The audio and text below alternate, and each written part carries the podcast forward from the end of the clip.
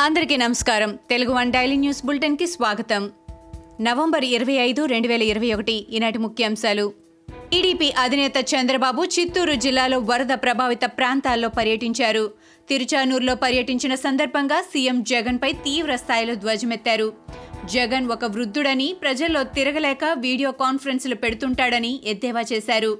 YCP పతనం ప్రారంభమైందని అన్నారు. తాగునీటి సంఘాలు పనిచేసి ఉంటే ఇవాళ చెరువులు తెగేవా అని ప్రశ్నించారు.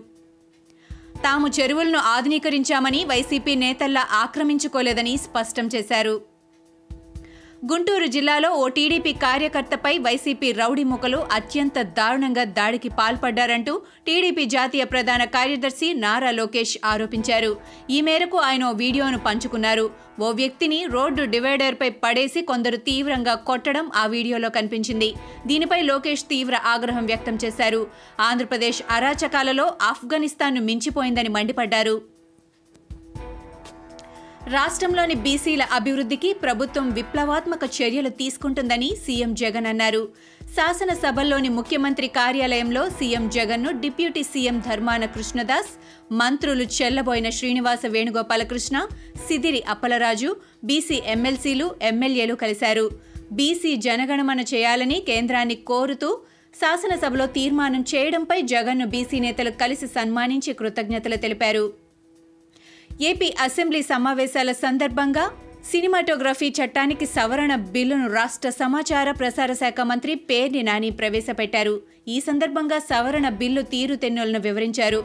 ప్రభుత్వం నిర్దేశించిన మేరకే షోలు ప్రదర్శించాల్సి ఉంటుందని టికెట్ల ధరలు కూడా ప్రభుత్వ నియమ నిబంధనలకు లోబడి ఉంటాయని స్పష్టం చేశారు.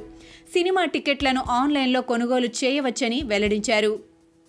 ఇటీవల భారీ వర్షాలకు తిరుమల ఘాట్ రోడ్డులో విరిగిపడిన కొండ చర్యలను చెన్నై ఐఐటి నిపుణుల బృందం బుధవారం పరిశీలించింది.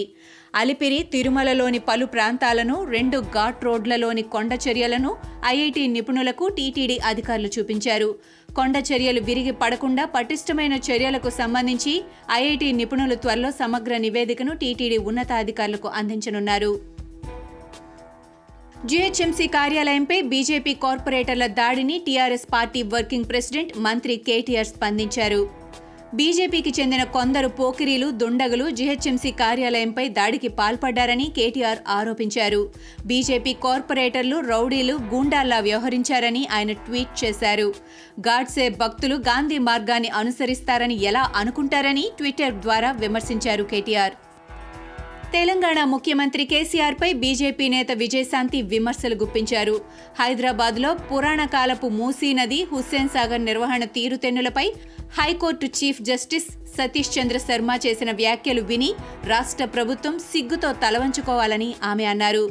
మూసీని చూసి మురుగునీటి నాలా అనుకున్నానని ఆయన అన్న మాటలు తెలంగాణ సర్కార్కు ప్రజారోగ్యం పట్ల ఉన్న శ్రద్ధ ఏమిటన్నది అర్థమవుతుందని విజయశాంతి మండిపడ్డారు. హైదరాబాద్ మెట్రోకు భారీ నష్టాలు వస్తున్నాయని Hyderabad metro MD KVB Reddy తెలిపారు. సీఎం కేసీఆర్తో ఇటీవల జరిగిన సమావేశంలో మెట్రో ఆర్థిక ఇబ్బందులను వివరించామని తెలిపారు. మెట్రో బెయిల్ అవుట్కు కమిటీ ఏర్పాటు చేశామని నాలుగు రోజుల్లో నివేదిక ఇస్తారన్నారని చెప్పారు. ఆరు వారాలు గడిచినా ఎలాంటి పురోగతి కనిపించడం లేదని అన్నారు.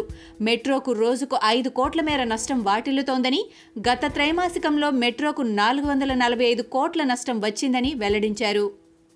ఒడిశా ముఖ్యమంత్రి నవీన్ పట్నాయక్ కాన్వాయ్పై బీజేవైఎం కార్యకర్తలు కోడిగుడ్లతో దాడి చేశారు. పూరి నగరంలోని దర్జీ పొకారి చౌక్ వద్ద ఈ దాడి జరిగింది. శ్రీ జగన్నాథ్ పరికర్మ ప్రాజెక్టు శంకుస్థాపనకు సీఎం పట్నాయక్ వెళ్ళి తిరిగి వస్తుండగా ఈ దాడికి పాల్పడ్డారు. అత్యంత కట్టుదిట్టమైన భద్రతను ఛేదించుకొని బీజేవైఎం కార్యకర్తలు అత్యంత సమీపం నుంచి సీఎం కాన్వాయ్పై కోడిగుడ్లు విసిరారు. ఇవి నేరుగా ముఖ్యమంత్రి ప్రయాణిస్తున్న కారు అద్దాలకు తగిలాయి.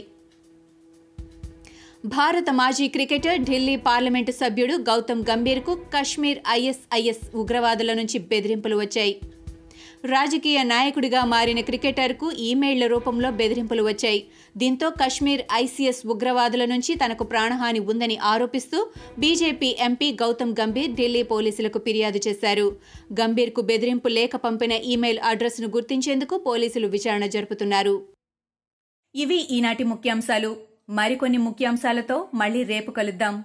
ఈ షోని క్రమం తప్పకుండా వినాలనుకుంటే మీరు ఈ షో వింటున్న ప్లాట్ఫామ్లో కానీ లేదా Google podcast Apple podcast Gaana మరియు ఏ ఇతర పాడ్కాస్ట్ యాప్లోనైనా సెర్చ్ చేసి సబ్స్క్రైబ్ అవ్వండి. కొత్త ఎపిసోడ్ వచ్చినప్పుడు మీకు అప్డేట్ వస్తుంది. అంతవరకు సెలవు. నమస్కారం.